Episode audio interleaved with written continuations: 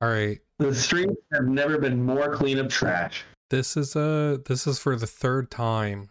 Welcome back to the New Uppsala podcast. We are back from vacation and they're chucking because I'm having technical issues on my part. Um We asked you for one thing, man. One thing. The too technical much. shit. it's too much. Yeah, That's the what- one thing is make the whole production work. Why couldn't you do that? Come on. Yeah, we're, we're just here to talk, man. I'm uh. I'm gonna go on a strike. I'm gonna go on the writer strike. You think this? If you write this, listen. This is not scripted. This is scripted. You should run. Yep. Um, but we're gonna be talking uh next week about Samhain because it's coming up, and this ties to Halloween. Bunch of history behind it, along with how to practice it from a Gothar's perspective. It's we're gonna be trying to tailor it as more of a presentation instead of a conversation. But the, for this week, you have to indulge us on our favorite stories and we're going to give each of our favorite stories each episode from a different uh each story for a different episode um but we're going to be starting off with white wolf and his favorite story the lay of rig i know big surprise it's with heimdall his favorite god uh sigvidir do you have anything to say when it comes to the lay of rig before we let the reins off Yeah. on white wolf Yes, I do. and if that sounded re- pre-recorded and scripted, it's probably because I've done it three times. And I'm gonna do this again. I'm surprised White Wolf's story isn't Lokasenna and Loki's flighting. Because it's all about Loki. And we all know his relationship with Loki is a beautiful, blossoming thing. And it's recorded for the, all the public to hear. I wouldn't do the flighting of Loki because, frankly, I'd have to hear Loki's opinion too many times, and I don't like that. I better like my opinion. I can't stand his. All right. See, you're So- so close. It's the same thing. It's like saying islands are so close. The only thing that separates them is an ocean. Like, come on, I mean, come on. That was a fairly good analogy. yeah. Anyway, I mean, are, are the continents islands? There's really big islands. Yes. what would the? Uh, it would depend where Canada. That's not a continent. When it gets to the islands, it goes to the northern. Well, Australia is a co- uh, an island and a continent. So Yeah. Same thing with, uh, uh, I was gonna say Alaska, but wrong. A, Antarctica, and then maybe Africa. There's got to be some water going between there somewhere. I wonder if it's like a size comparison. Hmm. Like, there's a certain size where it stops being an island and starts becoming a continent. I think that Like, would I'd be be like a Australia. tugboat, and Rainer would be like a destroyer.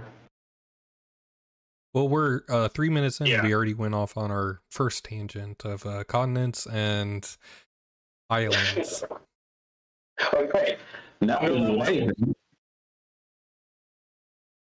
I'm gonna let White Wolf go on his uh, shit here while I figure out what the difference is between a continent and an island. There we go.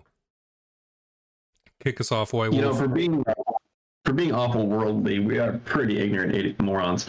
Um, so, my, one of my favorite stories is the Lay of Rig. Um, now, I did pull my Edda out because while it is one of my favorite stories, I don't want to misre- misrepresent it, and I know I'm going to in some capacity because it's my favorite story, not my favorite quote unquote Bible verse, so I don't memorize it.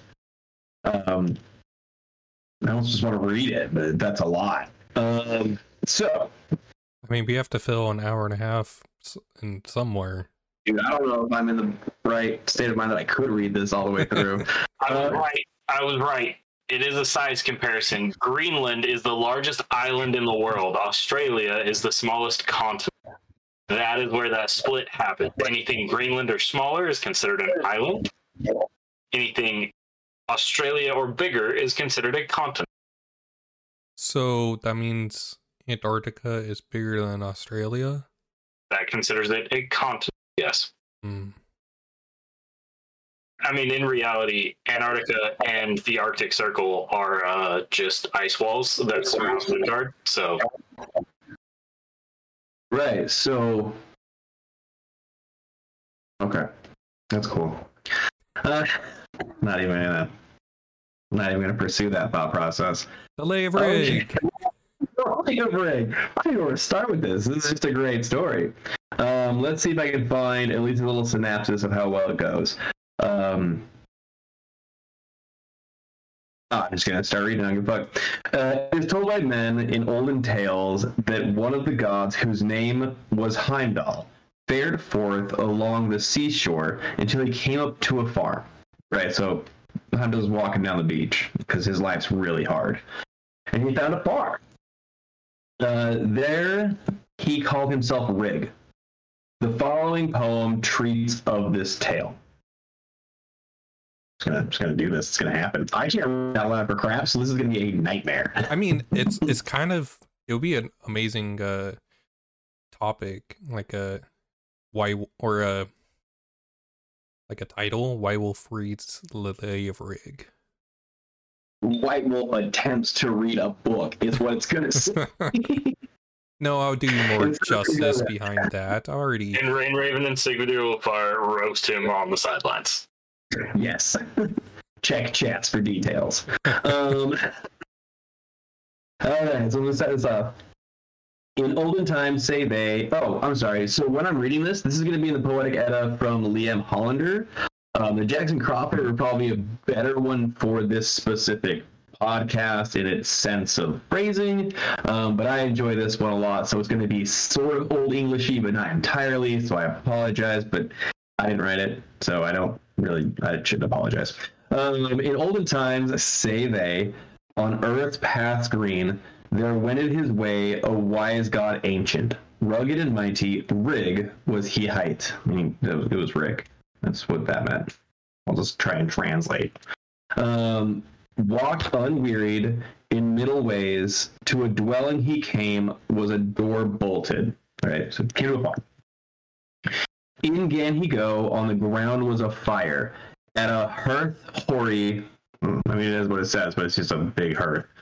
Uh, state husband and wife. State husband and wife. A and Edda. Oh. In old headgear. So if you walk into the place, husband and wife kill him. Named I, I will say I. It's A with an accent and an I, so we'll say I. And Edda. Well new Rig wisely to counsel on middle seat. Hold on, No. I raised my hand. So, in this one, I and Edda are actually the modern Icelandic terms for grandfather and grandma. These are elderly people. Just want to throw that in there, just for a little bit of clarification and kind of a cool little snippet. Because that's how we're going to run this shit. Because we're just going to pick this apart as we go. And a quick moment, uh, moment to that is the poetic Edda would imply that it's poetry from your grandparents. Just saying. It's almost like it's tales from your ancestors. Like, magical. well knew Rig wisely to counsel. On middle seat he sat him down. Betwixt the twain of the topped bench of of the topped benched him. All right, let me help with that one. So wise to counsel. When somebody's visiting, he, they're very welcome. They want to be talked to. So they sat them in the, him in the middle seat between the husband and wife to engage in a conversation. And that's how you kind of treated them. Guests coming in, even they're strangers, you, food, water, you know, a, a nice seat, whatever else. So that's what this happened there. Uh, then took Edda a thick loaf heavy. Oh my god, this is actually kind of hard. Then took Edda a thick loaf heavy of bread, hard baked and full of bran. So there's a fucking. It's like a.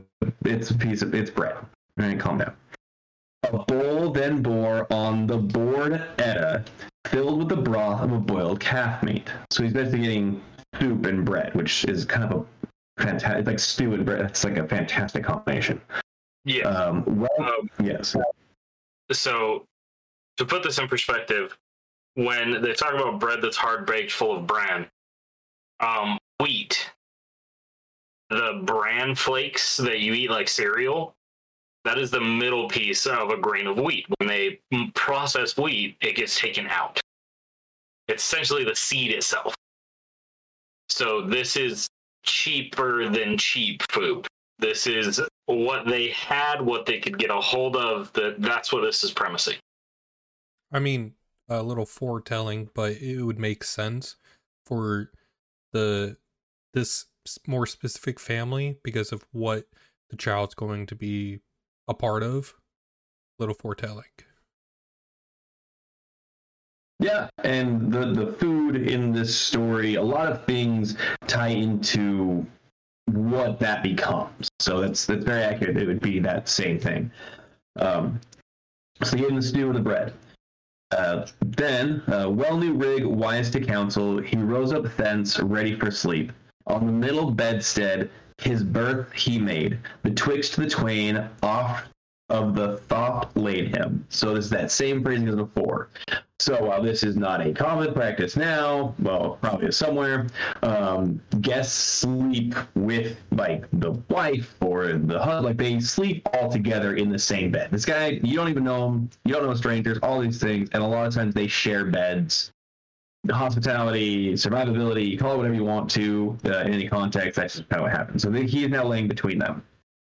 Uh, and there stayed he three days together then walked unwearied in middle ways. Moon's full nine went meanwhile by. All right, so this bit to unpack. So he was there for three days together, uh, or three days. Um, you know, whatever they did, they did. And then it says to the point where he left, uh, unwearied, in the middle ways. Moon's full nine went meanwhile, or meanwhile by. That's talking about new moons, not nights. So kind of a new moon of the month. So this is saying nine months went by, not nine days went by. So that's kind of some miscommunication or misunderstanding. Go ahead. So there's actually a cool part of this that I want to bring up. Um, in today's world, doctors often prescribe that women are pregnant for 40 weeks. That's the standard thing that they say. Now, they do that because they say, oh, yeah, you'll be pregnant for nine months, and then they tack on two more weeks. Typically, it's kind of cool. When you actually dig into the statistics, women will normally give birth almost exactly nine months after conception. Nine moons, sorry, nine moons after conception. That two weeks that they give is because of that gray area as to that little bit of time. But because of the moon's effect on water and how it pushes and pulls and does all its stuff that we know about thanks to the tides and science and blah, blah, blah, it's almost exactly at the same time that the moon is in the same position nine moons later. Kind of cool. Cool little tidbit. Figured that out a while ago I was curious. Awesome. Uh, women are witches and they brew babies, and I don't understand it. Um, anyway, so he went by for nine months. Um, gave Edda birth to a boy child then. In clouds she swathed the swarthy skinned one. Thrall, they called him, and cast on him water, which is basically the old Germanic baptism ceremony. So this is kind of one of those rough translations of like, would that have happened pre or however you want to view that? But that's what it says, so that's why I read it. Um, cast on him water. Dark was his hair, and dull was his eyes. On his hand, the skin was scraggy and, rint- and wrinkled. Nasty his nails. His knuckles gnarled, his fingers thick, his face ugly, his back hulky, his heels were long. It's a weird combination of like the meanest thing you could say to somebody. They say he looks like Quasimodo from Notre Dame from the distance. Um, and his name is Thrall, right? Uh, he began to grow and gain in strength. The times took him to try this might, to bind vast ropes, burdens to pack, to bear faggots home, and whole all day long, and whole day long. Not that kind of faggot. Um, what that means? what? That is not what that means, God damn it! This is a bundle of sticks. This is the traditional word of what a bundle of sticks was. I don't want to get canceled right now, so we're we're gonna preface all of this by saying that. Yeah, this one gets dicey. Um, basically, this is describing a thrall, a boy named Thrall, who looked like this hunchback little Quasimodo guy, was this pure ox. Like he just became hugely strong, super built. You know, do things like bear faggots home all day and all sorts of stuff. Um, so that was that. Um, came to his cot a crooked-legged wench. So this is still discussing thrall. Sorry. Came to his cot a crooked-legged wench, where her soul's dirty, and sunburnt her arms. Her nose bent downward. Her name was Thir. Thir is drudge, like to drudge something up, like to get nasty and build it. That's drudge. So cute name. That's fun. Um, the names these people. Uh, on middle seat, she sat her down. By her side, I'm sorry, by her side did sit the son of the house. Whispered and laughed and lay together, Thrall and Thir, whole days through. In their hut, happy, they gave a brood. Or they had a brood. They gave a brood. They had a brood. I weened they were height, haygiver, howler, bastard. I'm sorry, I ween their height. This is these were their names. Haygiver, Howler, Bastard, Sluggard, Bent Back, and Punch. Stumpy. I knew a kid we called Stumpy growing up. That's really mean now. Um, Stinker, Stable, Stable Boy, Swarthy, Longshanks, and Lout. Lots of super fun names. The Brady bunch of failures. Um, they laid fences, put dung in the swine, herded the goats, and grubbed up peat. Um, so they were winners. They did all the digging, legwork, everything with that. It was a terrible, terrible, time. Didn't get that. Their daughters were, and this, this is good, Drudge and Daggletail, Slattern, Serving Maid, and Cinderwench. Stout Leg, Shorty, Dumpy and Dumpy, Spindleshanks Eck, and Sputterer. He's, he, if you like memorize this, you could throw some shade someone's way. So Like, this is I want to bring this up. I want I want to say this just real quick. In the rap culture of the United States, there was one in there. What was it, White Wolf? That that rappers will call women, and they did throughout like the entire '90s to early 2000s. Are you asking me to say what rappers call pe- women right now? Yeah. There's one in there. I choose not to incriminate myself. I will do it. Shorty. They straight up in this, they're like, this is an insult. A hundred percent of the time. And now when you yeah, yep. Then there was another one too. Like, you know when you call kids stinker? Like, oh you little stinker. Yep. You're calling them a son of a thrall. So really you're just insulting yourself. Fix your shit. Correct, and that's what this is. Is the thence are sprung the breed of thralls. So from thralls, from the muck, the mire, the literal pit and thur, came these names of things which were people at the time. That sounds terrible. So that was the first family. That was the first farmhouse. That was fun. That's where Thrall. Uh, at this staff, Rig strode. So back to Rig now. He's nowhere near this and straight forth fared. To a dwelling he came was a door ajar, slightly open. Putting it out there. Door ajar. In gan he go. On the ground was a fire. State husband and wife. there again. State husband and wife there with their work busy. Going to a different place. Has a different door. They're busy at work. They're not just sitting on the dirt. A weaver's beam out of the wood he shaped. His beard was brushed and banged.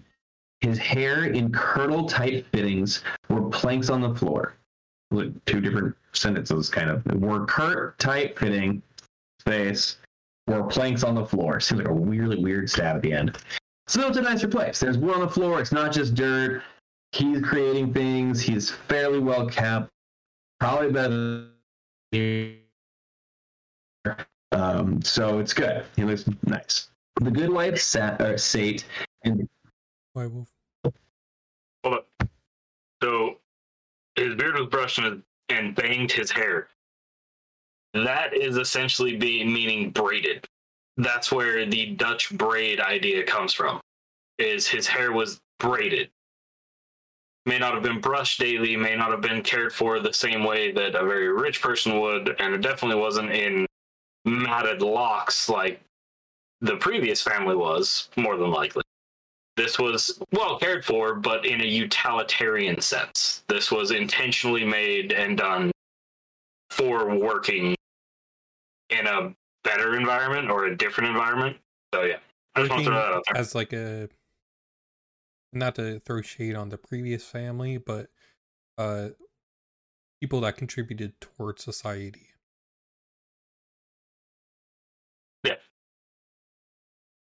Right. Yeah, that makes sense. Um, a little more active in the community, a little more base driven. Makes sense. Um, the good wife sate and swayed her distaff, braided the yarn to use for weaving. With a snood on her head, uh, sorry, with a snood on her head and a smock on her breast, on her neck a kerchief and clasps on her shoulders. Afi and Amma owned that house. So Snood is a hood. Obviously, everything else can kind of be translated. Snaps, very nice, or not very nice, but nicer looking clothing. She was well kept. She had a job of sorts. She was making strings to weave yarn with. Like it's that's cool. That's a good thing, especially back then. Um, so this is describing kind of that next family he ran into, if that makes sense. Steven, did you have someone? No. Oh, sorry. Okay, cool. Um, well knew Rig wisely to counsel. On the midst seat he sat him down. Betwixt the twain of the top benched him. Right, so sounds like business as usual. Uh, then this is kind of a weird one because it's all in parentheses and there's a lot that's missing from this book. Um, it says, then took Amma, and then there's about 20 different dots. And then it says a full trencher on the table she put with boiled calf meat, the best she had. So this whole thing's kind of translated differently, and this is kind of where they came up with in the time that happened. Um, so anyway, uh, well knew Rig, wisely to counsel, he rose up thence, ready for sleep. On the middle bedstead his berth he made, betwixt the twain and the top laid him. Again, business as usual for Rig. Just getting it. Uh, and there stayed he three days together, and walked unwearied in middle ways. Moon's full nine went meanwhile by. So, found another family, stayed with them for a long time, slept with the wife, however that works, and nine months later, here we go. Gave Amma birth to a boy child then, Carl. Uh, they called him, clothed him in linen, ruddy his hue, and rapid his eyes. Then gan he grow and gain in strength, tamed the oxen and tempered plowshares, timbered houses and barns for the hay, fashioned carts and followed the plow. So this is a much more like a blue collar farm boy style, essentially. Like really getting that shit done, but building it. It's a little more masculine, it's a little stronger, a little more well maintained. He's building as opposed to just like trudging. Um, he's he's productive. Uh, a bride they brought him with a bunch of key dangling. In goatskin kirtle gave her to Carl. Stonser was she height and sate under veil. Um, so unlike the other one before, um, the, the put in a veil, a little bit more of an elegant, hasn't been defiled or whatever else. Um, this one is Sanser usually describes as a daughter-in-law, which has been described as uh, of Thor as the bride in Thrym's forgot what I'm trying to say. I forgot what story I'm trying to say. Um, so this was the same thing that was said and described as Thor. So it was a, a, daughter-in-law who was supposed to be the representation of the wife or the bride. Anyway, um, unstated under. Thus they reared them, and rings bestowed. Their linen they spread, and the larder stopped. So I almost feel bad that I keep stopping, but rings bestowed is a very different thing then than it is now. Um, back then, uh, when you're doing, we'll say Thrall, like the story we're talking about, Thrall, they didn't have ceremonies, they didn't have representations because they couldn't afford things like medals or do things like that. So it was a common just this is my wife, this is my husband, as opposed to representations. The higher up you get in society at the time, the more things you'll have. Even if it's a, if a brass or a copper ring, whatever else, that's still a little bit more higher society.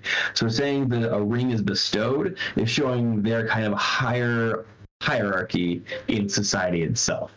So a little snippet there. If you see rings, it's generally referring to a higher authority or a higher whatever.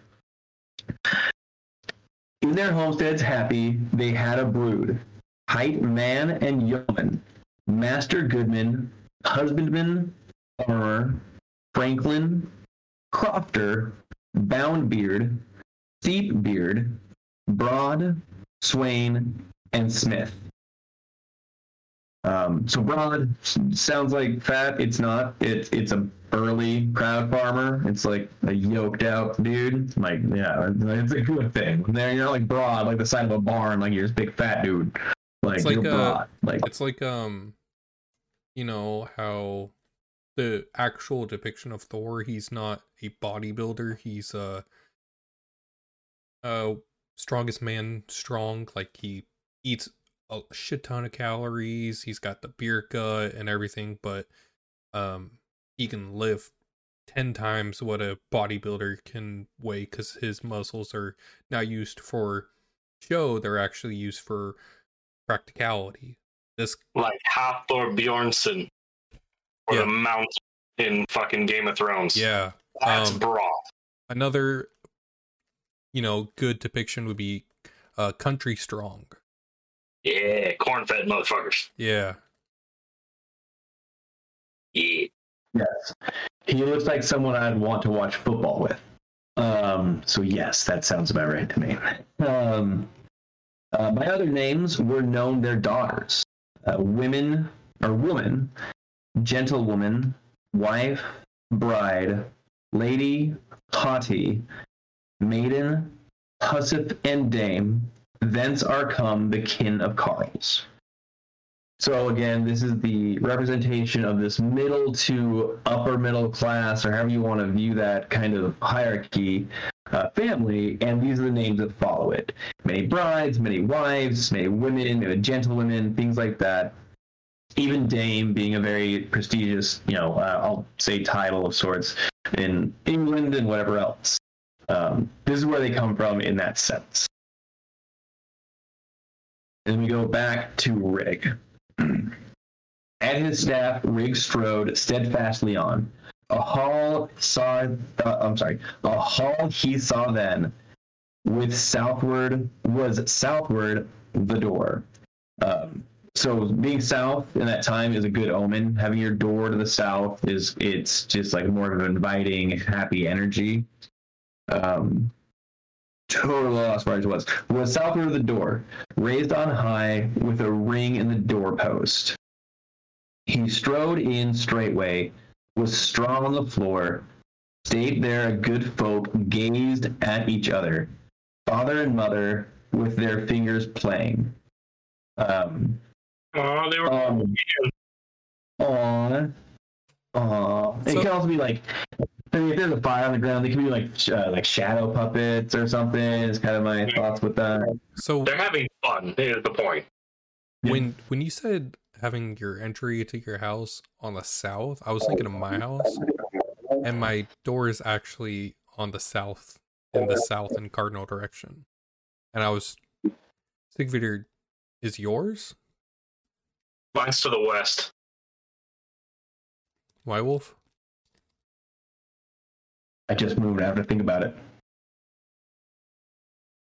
Come on, you, You could just- man. You You, could just whip Right. out your phone and use a compass, but you did do land nav, so I'm uh, expecting more. You said whip out your band and then paused. Um, uh, it's it's a it's like more west, like a northwest facing. Really? So I'm the Yeah. only one that's abiding by the stories. That's weird. I didn't build the damn place I Yeah, live. hold on. That was not part of my criteria for buying a house. I'd rather have a place Yeah. to list anyways. I get to see the sunsets out my front door and my front window. Screw you, man. I get to see the Water. sunrise.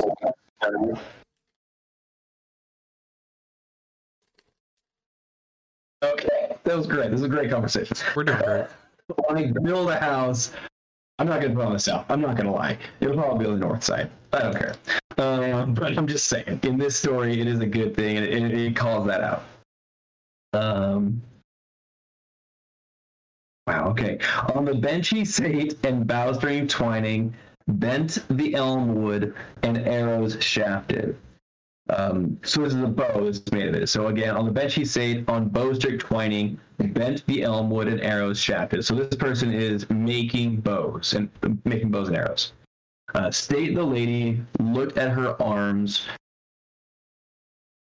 stroked the linen, straightened her sleeves. Was a brooch on her breast and a bonnet on her head, a long train of silk and sark all blue. Um, we've had a lot of conversation before in our schools and studies on the color blue at the time being a very royal color because it's one of the hardest ones to have made at the time.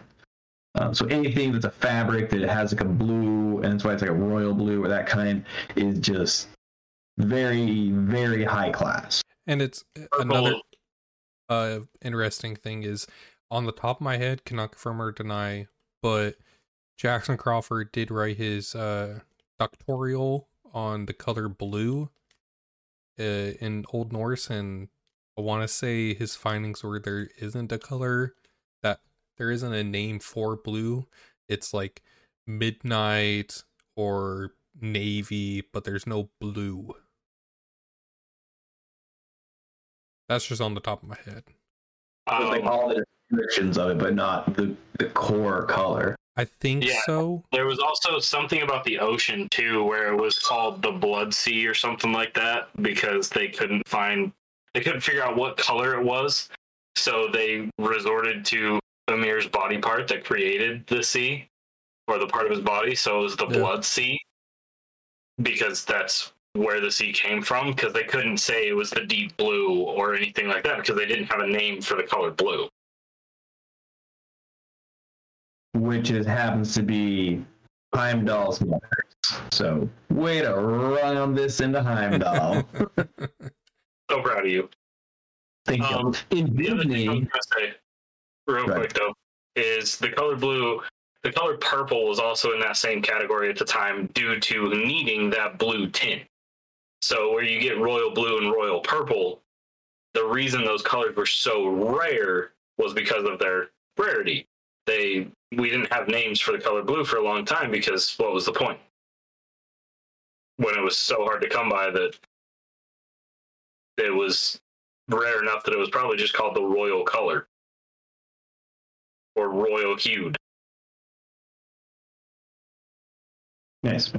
Uh, with the with the ocean part in uh, in Disney, uh, the Little Mermaid, her sisters and herself, or her sisters, represent all of was it? I want to say it's the ninth season. I know I'm just saying the wrong thing, but they represent all the different seas, all the seven seas, and the only re- and the the premise was that they represent all the seven seas, and her mother, who was dead, represented the Dead Sea.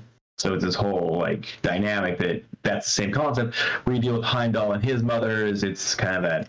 But that was some Disney plug. Yeah, it's Anyway, you know, it's not the only time Disney's ever taken from uh Norse paganism. You know, another example is Frozen, but maybe that's another topic for another time. Maybe I need to watch Frozen again. No, I think I've got that one memorized at this point. Not gonna lie. For me, that's uh, Bolt. Oh, okay, okay. Yeah, with my daughter, I think I have Frozen pretty well down pat. Both one and two. I have I've seen Frozen like once. I've never seen Bolt. I don't I don't know. I don't know. like, I don't have kids. It's not surprising. I don't like if I do, it's like on an airplane it's a short enough but long enough awkward flight. Then I'm like I'm just gonna put something on. I don't want to get invested. Um, so that's that's why that's how I see movies. In case anybody's curious. Um, I haven't done describing the woman yet. Was was her brow brighter, her breast lighter, her neck whiter than whitest snow? Oh my god. Again, got Sigvidir's attention. Um, she was pale, which it sounds weird at the time because now you're like, oh, tan is exotic and this and this. But the paler you are, it almost would imply that you did zero work outside. You've always spent your time indoors. You've never had to go outside and fend for yourself. So being pale would almost be uh, more like a luxury, like you're more spoiled. So like Rain Raven would be like a god to them. Um, so Damn. pale was good. He's a Jotun. Uh, good, Hold on. He's a Jotun. Um, I'll throw that out there. This makes me think of, you know, the the white supremacy and everything like that. How they put the color into it, and I wonder if this is another stance that they stand on. Oh, Maybe this might be one of those little those sticks that fuels their fire. I see. I see. Heimdall is unfortunately a very big part of that for them, and it's very misconstrued. But huh, whatevs. Um, well knew Rig wisely to counsel. On middle seat he sat him down. Betwixt the twain of the topped he benched him. I'm getting way better at reading that verse now. Um, I'll say stanza because I meant to say stanza. I'm sorry. Um, of bleached flax, then a broided cloth did mother take, and a table covered. A light bake loaf she laid on the table of wheaten meal, white and thin. So this is saying she set the table with a tablecloth with much higher quality bread. A full trencher on the table she put, silver split, uh, silver plated, and set forth then flitches of bacon and staked fowl also. There was wine in a crock where the cups gold plated. They drank and chatted till the day was ended. So this would be like this would be a great place. That sounds fantastic. yeah, like chicken, bacon, potatoes, fresh bread. Like this is this is a full on fucking meal. This is great. Yeah, like that sounds awesome. Uh, yeah, never mind. I'm getting chicken made for me right now. Uh, and spaghetti squash, but that's I like that far more. Um, okay. Well could Rig wisely count well could Rig wisely counsel. He rose up thence, ready for sleep. On the middle bestead, his berth he made, betwixt the twain of a thought he laid them. So we banged them. Um, and then stayed he three days together, then walked unwearied in middle ways. Full nine months. Oh, full nine months went meanwhile by. So this is a different judgment of time. So I wonder if this is a ca- a family that uses a calendar as opposed to moon mm-hmm. cycles. To They have access to be able to track time that way instead of just going by the moons, which is a station of having probably something like a sundial or being able to track the days instead of the season. That is a very, very important part of this in the idea of nowadays we all take it for granted because we have our phones that tell us the date, but without our phones to tell us what day it was, we'd probably all forget. Shortly, within like a month, if all technology quit working and we didn't all just like run to the grocery store to pick up a fucking calendar, we would lose all track of time so fast. I have all this technology. I thought yesterday was Sunday for like 14 hours, even though I was constantly reminded that it was not. every like 10 minutes i thought it was a sunday i i, I have no idea what time what day it is ever so The, the only it's reason I keep track is for uh children's school, and that's when I know Yeah. the days of the week. do they still do like short day and like popcorn day all that crap I mean, you have to ask Sigvidir on that. Mine's still in preschool. Uh, yeah, they do the they do early out still. At least in some states. I know not all states do. I think it's mostly on the East Coast where they say get fucked and they don't do that. I mean, But yeah. mine's Tuesday through Thursday for a couple hours. That's it. Oh yeah, mine's five days a week. the united states education system is the last one in the world to have a short day all right we're already on the short bus of society as far as intellect goes so Short buses just- are lit. They have a stereo system and everything, and they it's it's amazing. Don't Why be do you know that? Because uh, he's thinking of a tour bus no, uh, Uh, So when I was in like sixth grade to seventh grade and everything, I had to go There we to uh middle school, the a different middle school, because my parents hated me and wanted to go me to go to a charter school. And for band, I had to take a short bus to go practice. God, this story is a saga of its own. You were hated by your parents, went to a different school, rode a short bus, and were in band. I love band. Yeah, I'm my sure they called it a charter school. I'm pretty sure that was a special kid school, buddy. It was a it was a charted school. You just thought it said charted school.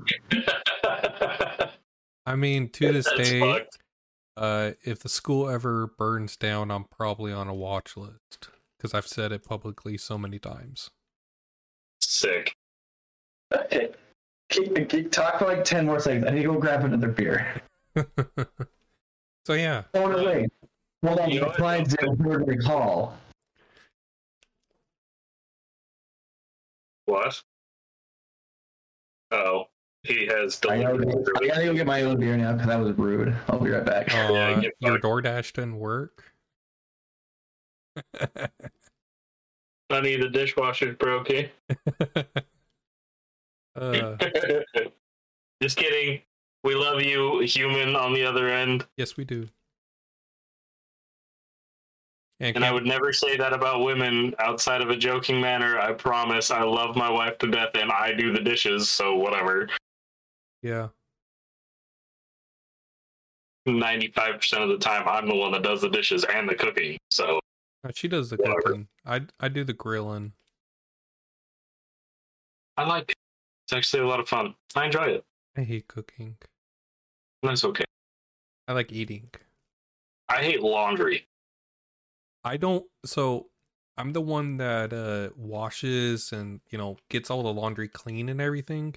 But when it comes to folding and putting away, I'm shit at it. Yeah, I can't do any of it. I hate it entirely. Well, It is bane of my existence. my wife doesn't like how I fold the clothes, so in the end, it's uh I just hang up the the shirts, and she folds Yeah, everything yeah. else. I feel that I get in trouble all the time for the way that I do things in the house. Like, yeah, get get wrecked. You're not allowed to do this anymore. Like, you're done. Darn, it's not a calculated risk. I am the opposite. Uh, I run a very successful retail store. Uh, my folds are legit. Uh, like it is crisp. It is good. Denim folded certain ways. Shirts just like. well, I would uh, and I'm expect nothing very less. OC Yeah, and I'm very OCD, so like I clean the living shit out of this place. Like so. I, I'm just screwed. I'm never not working because, to your point, I'm like, I want to clean, and she's like, Yeah, you fucking do. And that was the end of that. but no, my folder. good. I mean, if I- your folds maybe- weren't good, you'd probably get fired. You know, way back. Not anymore. He's in management. I mean, It's he like, doesn't keep track of his own boss. I'm the one that schedule. makes other people. I'm the one that makes other people train other people to my standards. So like, I mean, but if you had no employees, you wouldn't be in management. So you have Oh, to thank them Yeah. for their service, for your shitty paycheck. yes, yes. On average, my assistants actually make more money than me because I'm salary and they're hourly and I make them work overtime so they make more money than I do. so that's stupid. Makes sense.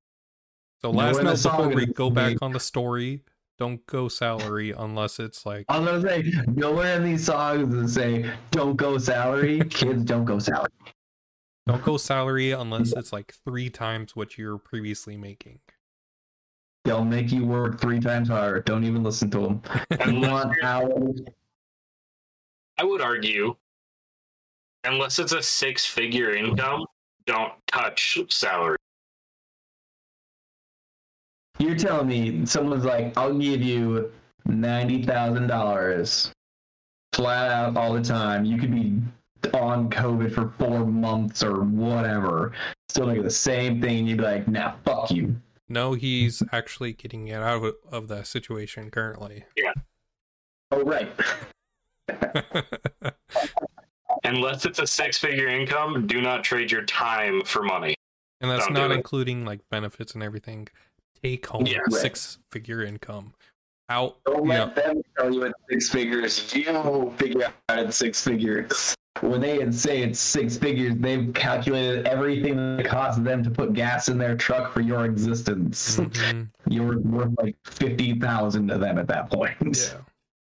Yeah. And when I say like take home, it's after taxes because I hate how people's like, yeah, it's a seventy thousand dollar job, but in actuality, you're taking home sixty. Yeah, no, fuck that. I hate that. I help. I hate how most things are calculated by gross. It's Anyway. like there's like it's almost like there's like three tiers of society that dictate who makes more money than the others. Like thralls and carls and The this next, one one, about the other one, right? I think we're getting to the other one. Yeah. What was it? Stanza 34 or 33? Uh-huh. Uh. Uh, 30. Oh, technically 33. Um, so, you want to know where society came from? It's this horse shit. It, it's literally someone fucking someone, is where society came from. like, according you're to us. Yeah, yeah, no, no, yeah, totally, totally that. Uh, no. Well could Rig wisely counsel. He rose up thence, ready for sleep. On the middle bedstead his berth he made, betwixt the twain of the top they laid him. I remember I already that. And there stayed he three days. Oh, we already talked about that because that was nine months, and I called the calendar. Yeah, yeah, All right, yeah. guys. Sorry, 35. Yeah, I was right. Okay. The son bore mother, in silk they swathed him, sprinkled water on him, and called him Earl. When was his hair flaxen, and fair hued his cheek. His eyes awfully like an otter's blazed. Uh, Adder. blazed. Go ahead. Adder is what you're looking for, not otter. You gonna say otter? Oh yeah, adder. I was stuck on Earl because Earl I know is a good thing. I just think that show my life or my name is Earl and it just like ruins it. It's like Joe Dirt. Like I love that show. Like I'm like they Adder. call him Earl. Like what? An adder, for those that don't know, is a very venomous snake. If it bites you, you will probably die unless you get antivenom shortly thereafter. Fun fact So an adder's blazed. So yeah. fun fact it takes uh like 15 uh venom snakes they're you know uh milking their venom um to make one anti-venom Hmm. cool. I did not know that. it's roughly like 15ish on the top of my head I'm sure it depends on the snake and the quantity that each snake produced, but yeah, roughly that would make sense. Yeah, okay. Cool. gotta love youtube YouTube University, baby. yeah That's where i got my I'm gonna talk about masters Oh yeah, Earl. Earl. All right, damn. Up grew Earl within the hall. Gan, Gan bucklers wheeled and bowstring fastened. Gan the elmwood bend and arrow shaft. Gan hurl the spear and speed the lance. Gan hunt the hounds and horses ride. Gan brandish swords and swim in the sea. A few things in there kind of, could be kind of confusing. Um, the first one fairly straightforward, but Gan bucklers wield and bowstrings fasten. Uh, oftentimes bucklers were shields that were fastened on your arm, your forearm, bicep, whatever else. So this is saying he had a shield while he had a bow with him. So he wasn't just out with a bow with nothing else. He also had protection. That's kind of like a you know being able to afford have those injuries are you know great at the time. Anyone on that one? We good? Okay. No, we're good. Out of woodlands came Rig walking. Came Rig walking. That was twice. That's how it's written. I'm not just stuttering. Uh, and taught him runes. Uh, his own name gave him an heir and son. Bade him make his own and Udal lands. Udal lands is, which I just read in the footnotes, that is the lands entailed by Whoa. Primogeniture. I was not ready for that word. Essentially, by right of Yeah. lineage. So I was not ready for that word. That was, yeah. By his lands he bestowed upon him, essentially what's going on here. Um, and her son bade him make his own the Udal lands, the Udal lands and Olden manors. He dauntless rode through darkling, darkling woods, over frosty fells to a faraway hall. Shields he shattered and shafts he hurled, brandished his sword and swiftly rode. He wakened war and warriors slew. With a wound red weapon, he won him land. The wound or a wound red weapon. It says say, that wound? It's wound. Oh, yeah, that's wound. It was Yes. it's like wind- I feel like it's like he like winding it around, killing everybody. I mean, maybe. Matter of fact, Maybe. Eh, whatever. So this guy was a damn warrior and took people's lives for a living, like a Viking, which is a job, not a race. Uh, he made himself mas- uh, I'm sorry. He made himself master of manners 18. Wow, that's cool. Jan shared his wealth and shower it on all. Silver and gold and slender steeds, squandered arm rings and scattered golds.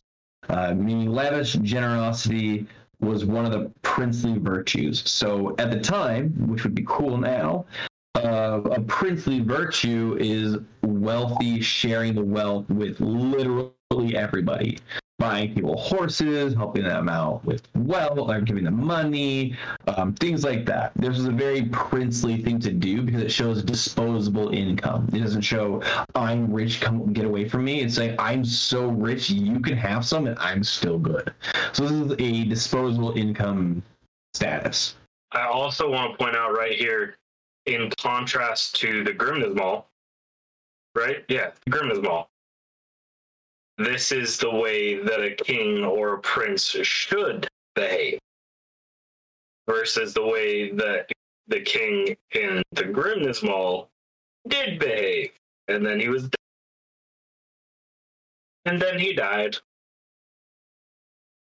Yes, Faye was a very important route. Um, his herald drove on dew-wet paths and came to the hall where Hersir, meaning lord or a chieftain of a district, dwelled. A daughter had he, dainty fingered, fair haired and wise, was she hight Erna, meaning the efficient. So this is the like cream of the crop. This is as good as it gets. This is the this is good. Uh, this is efficient. Um, for OCD people out there, Erna is now their new pet name for their favorite person because it means efficient. Uh, for her hand they asked, and home drove her. Gave her to Earl, gowned in linen. They lived together and loved each other, and many children they lived cheerfully. So we're about to get into the names again. Boy was the oldest, original. Bairn the second, then issue and child. Heir, meaning H E I R, not A I R. Heir, youth, and squire. Offspring and lad. The sport did learn. Son of Swain. Swimming and tables. Uh, tables being a board game. It's kind of like chess. Um, it's um, it's in my closet. We play. What's what do we play? It's uh, Hnefatafl. Hnefatafl. Apple, up, apple. Yeah. So that's a little dig. That look up Hnefatafl sometime. Super fun. Um, Son of Swain, swimming and tables. Kund one was called, and Kon the youngest. Immediately faster than that. Uh, the last two are etymology, Akin, and signify noble descent, is what uh, Kund and Khan. So the Khan family, like Genghis Khan, things like that. Uh, that's the Khan family. Mm, I know this story is big. Um, Kund and Khan was the young, or the youngest. Up within hall grew Earl's children. Spear shafts they took, or they shook. With shields they fended. Swift steeds bestro- bestrode, and straightened arrows. The Khan only could curve or could carve runes. Um, this is literally what it sounds like making runes. It's not some metaphor. Testing a life keeping runes to bring forth babes, birth runes he knew, to dull sword edges and to calm the sea. So only this offspring of the family would learn the runes from Heimdall, inherited this ability. Which again, when you talk about Genghis Khan and their his etymology and everything with it, being able to carve runes would not be outside of that wheelhouse. Anyway. Fowl speech he knew and quenched fires, could soothe sorrows and sick mind heal. In his arms the strength of eight men had. So ripped, and he's basically Hercules. Go ahead. So there's one part of this that I want to bring up, and it comes up repeatedly throughout stories and sagas, both within the Poetic Edda, the Volsung saga, the saga of the Icelanders. It comes up repeatedly. This the Fowl's speech, which F O W L S, Fowl's speech, means he understood birds. He could speak the birds' language which, if those that are listening, White Wolf points to his tattoo on his arm of Sigurd the Volsung and the slaying of Fafnir, where if you ate a dragon's heart, you could learn the speech of birds. Super cool, but this becomes important because Odin also has this ability. This is a godlike ability in most minds, where Odin can understand the speech of his ravens, Hugin and Munin, that's where this kind of ties to okay, he is a step above because birds fly everywhere. They see everything. They can take information to and from and back and forth so long as you can understand them. So this is important. I just want to throw that out there. That's a huge like key phrase right there that oftentimes gets breezed over. Like, okay, he understands what birds say. What does that mean? No, no, no. That's that's important. It's like Harry Potter for Slytherin. Yeah. Yeah. See, I can be a nerd. You mean Parseltongue? Fucking dweeb. Listen, I can. I'm not. Anyway, um, I must tell you guys that later. It's hilarious. Um, anyway, He's not been only have that ability to. What was that? You've been practicing parcel tongue. Okay, well, it's uh, you know she must be slithering because I'm partial to her tongue. Yeah, like you know. wow. Wow. Wait, doesn't Yeah. that mean she's a snake? Yeah, I love Ooh. when she slithers into my bed. That's okay. Yeah, you need You're to tell her so that much- she's a snake. Just get See how that goes. wand. No. We're telling later. oh, when, Heimdall. when you guys come over, yeah. no.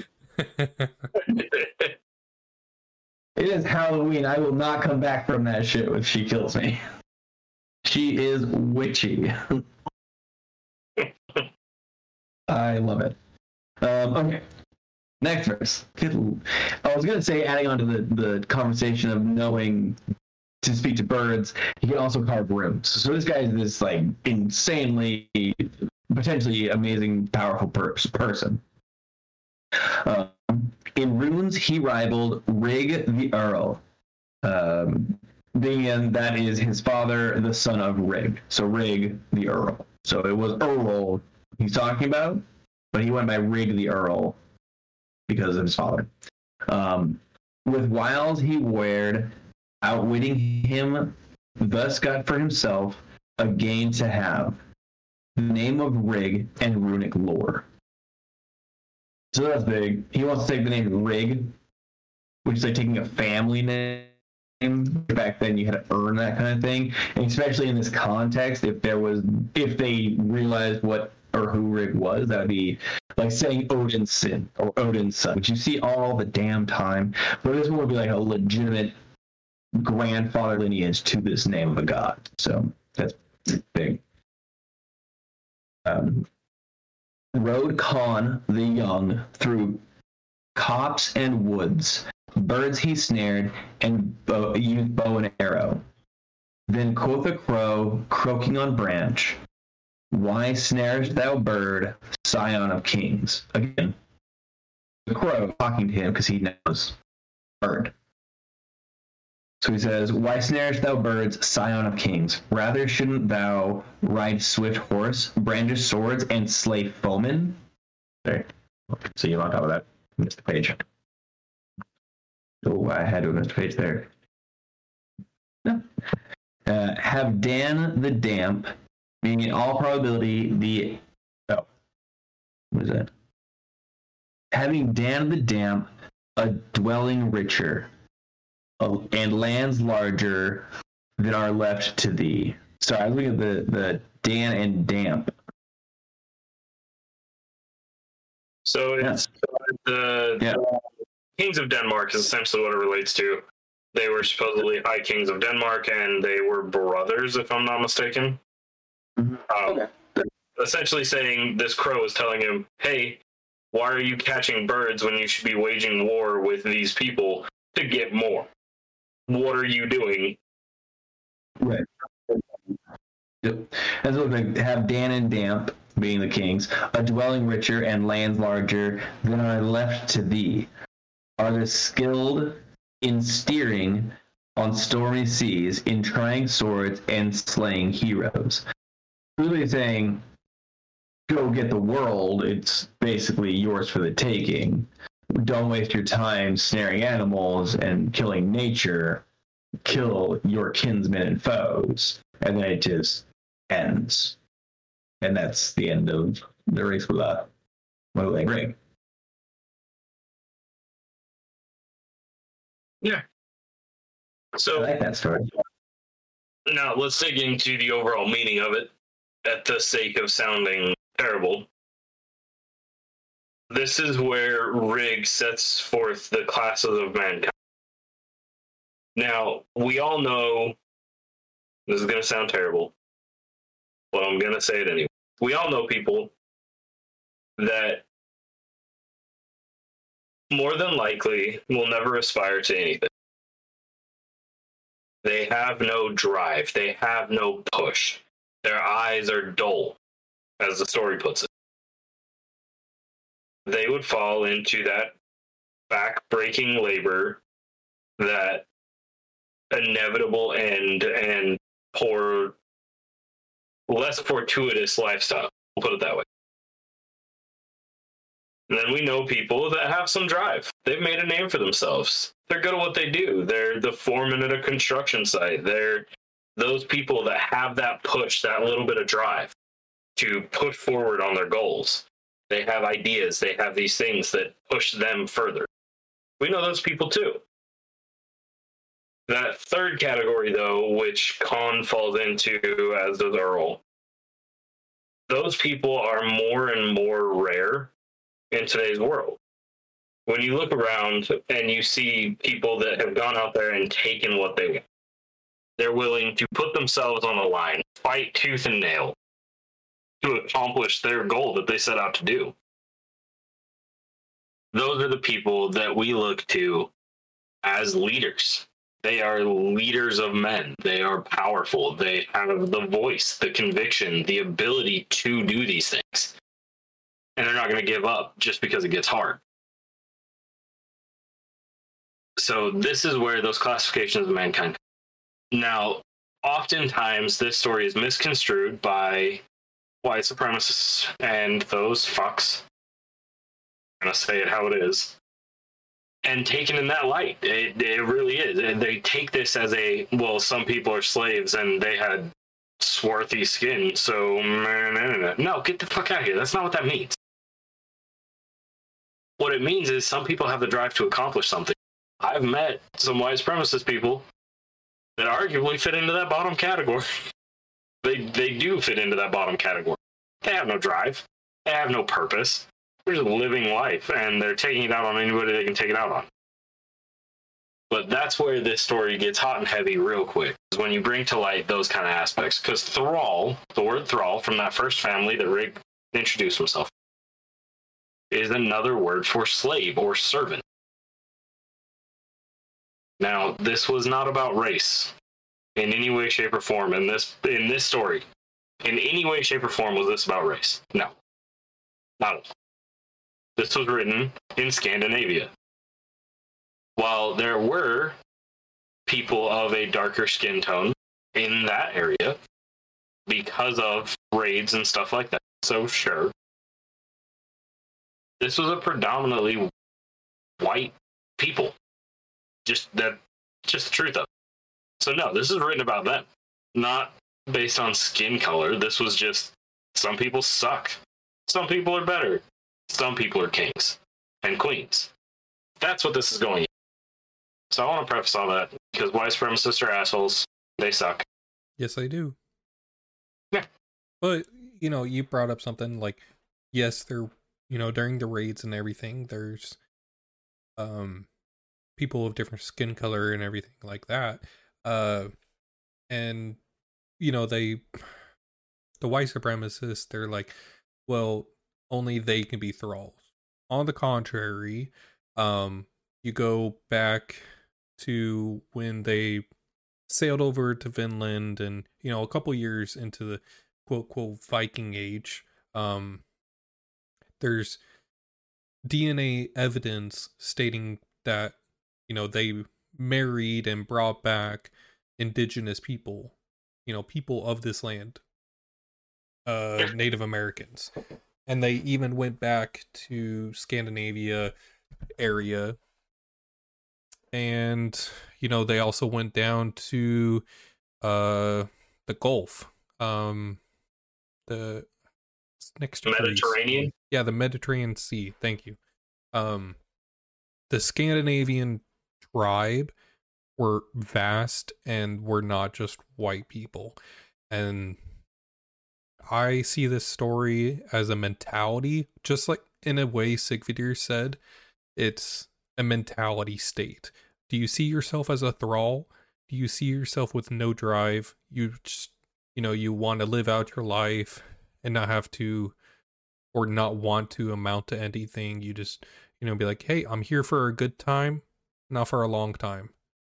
But then you have the next stage of individuals slightly above a thrall where they have like yeah i might have not been born of king status or set off with light years of experience or um, lineage when it comes to that but i want to do things i want to amount of something. I want to contribute towards society. And then you have the kings um and these are the individuals that are born of rich people like or well off like in power and everything like that. They're like Elon Musk's children Joe Biden's children, Trump's children, stuff like that. Not getting political or anything, but given a stature. Um, it's it's a mindset. They already have light years of experience above the middle class. They don't have to worry about you know living paycheck to paycheck they don't have to worry about that but they have other things they have to worry about leading people how do i lead a business to being profitable you know stuff like that. But something that the story doesn't say that i take to heart is they an individual can go from class to class. Yeah. I was just about to bring that up, so go for it. yeah. Um you can go from a thrall you can start as a thrall. I have zero drive all right? I don't want to amount to anything. And then something happens in your life. You're like fuck. I want to actually do something with my life. I want to you know amount to something. I want to set my future up so it's better off for my family. And for me that kind of happened when i you know when I got in my first serious relationship, it was like I want to I didn't know what I wanted to do with my life. I had no motive to do anything. But then as soon as we got in the relationship, I told myself I need to set my family up for success. I want them to be better off than I was. And that led me to do my service in the military and stuff like that.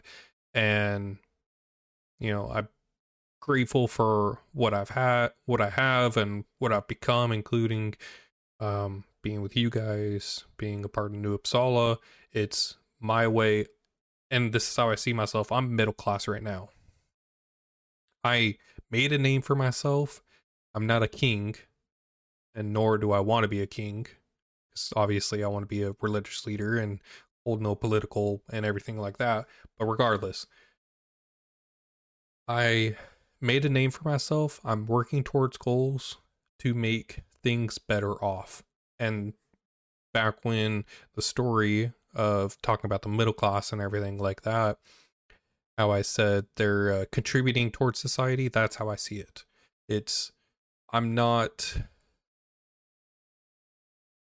the the bottom individual. I'm not the person that is yes sir, I'll just I'll do it. I a mindless drone is how I would see it.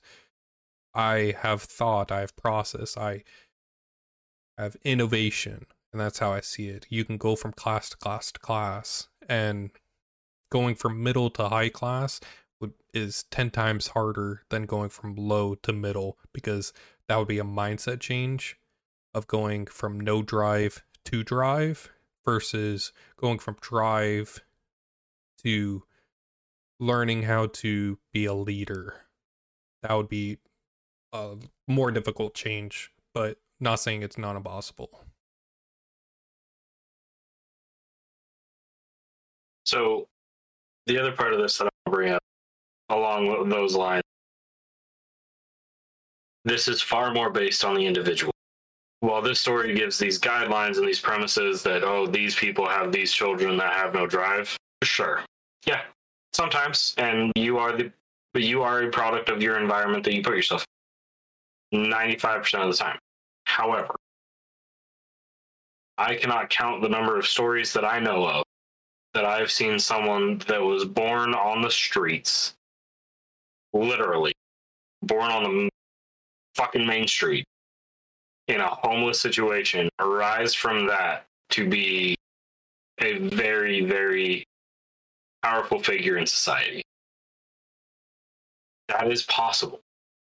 It's not so much who birthed you or the situation you're born into. This needs to be taken in a more metaphysical or internal focus as to where do you fit.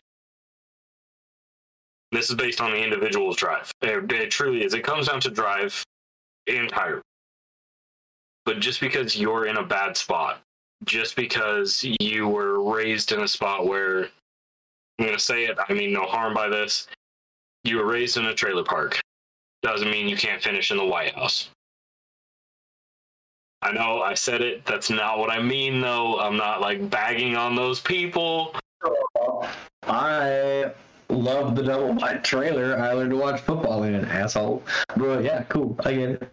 That, that's just the, the best way that I can explain it in today's world is just because you were born in a trailer park doesn't mean you can't live in a castle.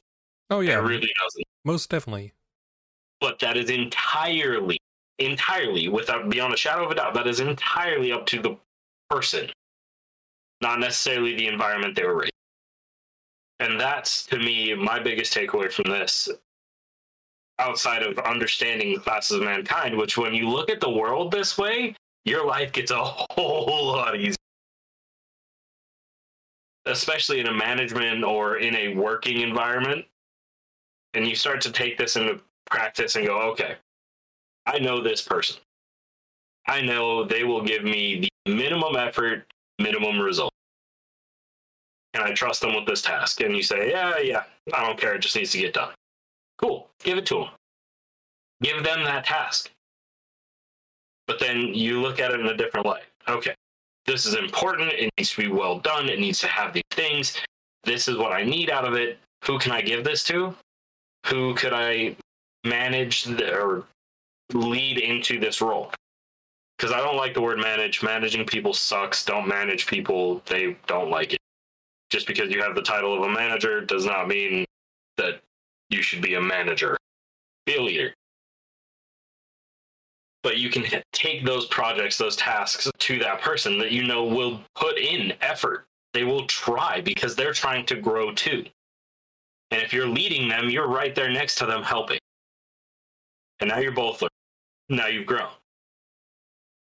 Now you're on your way to that potential next year if that's your goal. If you're happy with where you're at, by all means do that. But when you look at the world in this way, life gets a lot, a lot easier. It's crazy because you learn where your expectations should be to gauge them. Now we've we've talked about going up. Is it possible going down? Fuck yeah. Yeah. Oh yeah. And it's so comfortable. I was just gonna say it's it's a lot easier going down than going up. You know, when you're going down a hill, you know, you're climbing you're you're at the top of a hill. It's easier going down than it is climbing up. All you have to do is like gravity do the work when you're going down. But when you're going up, you have to fight gravity. I'm glad you said gravity. the gravity of every situation. Yes. Now, And you know what? Sometimes you fall, but sometimes it's a slide, man. Like it's smooth. now there's there's that aspect of it. Now we've all heard the stories. It's a common uh what's it called trope in modern literature, writing, and movies to have the millionaire billionaire son just be a total fuck up and have no drive to do shit. And we all laugh about it because it's often like comedy style movies that do this. Billy Madison. Sure. Yeah, we can go with that. But you watch this, oh, you were raised in this environment. You should have every tool you ever need to do anything. You've got all this, blah, blah, blah, blah, blah. And you just watch them go. And they're living in the trailer park, for lack of a better way to put it, because they had no drive. And that's why it's more important on the personal drive than it is your environment. This guy over here throwing more shade at a trailer park than a fucking hurricane. Damn. Well, the hurricane wiped it out. I didn't need to. I was gonna say It's something about a tornado. Sorry, sorry, Rainer. Yeah, it should be a tornado. Fuck off. I'm sure there's trailer parks in Florida. okay, why are all, why do hurricanes only happen in Florida? Well, if they're on the west coast, they're type they're tsunamis. No, it's a a typhoon. A tsunami is a big old wave. A hurricane is a weather storm. Um, a typhoon is a weather storm.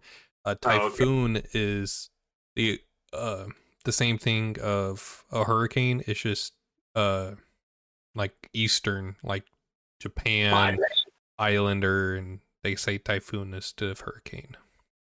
And to be fair, To be fair, go. she did it. Uh, what the hell? There were trailer parks in Florida. Um, they were swept to sea. We call them Atlantis now. Wow. okay. As I said, I didn't have to.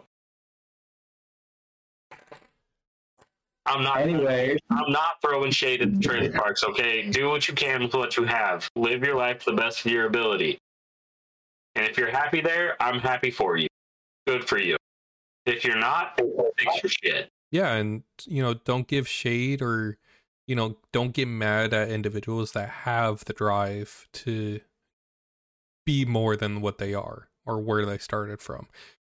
You know, you can start out from a king and end up as a thrall. You can start as a thrall and end up as king.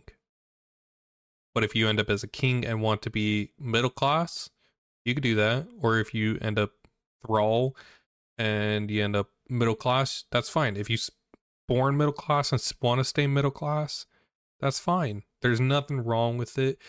And you know, we said it before.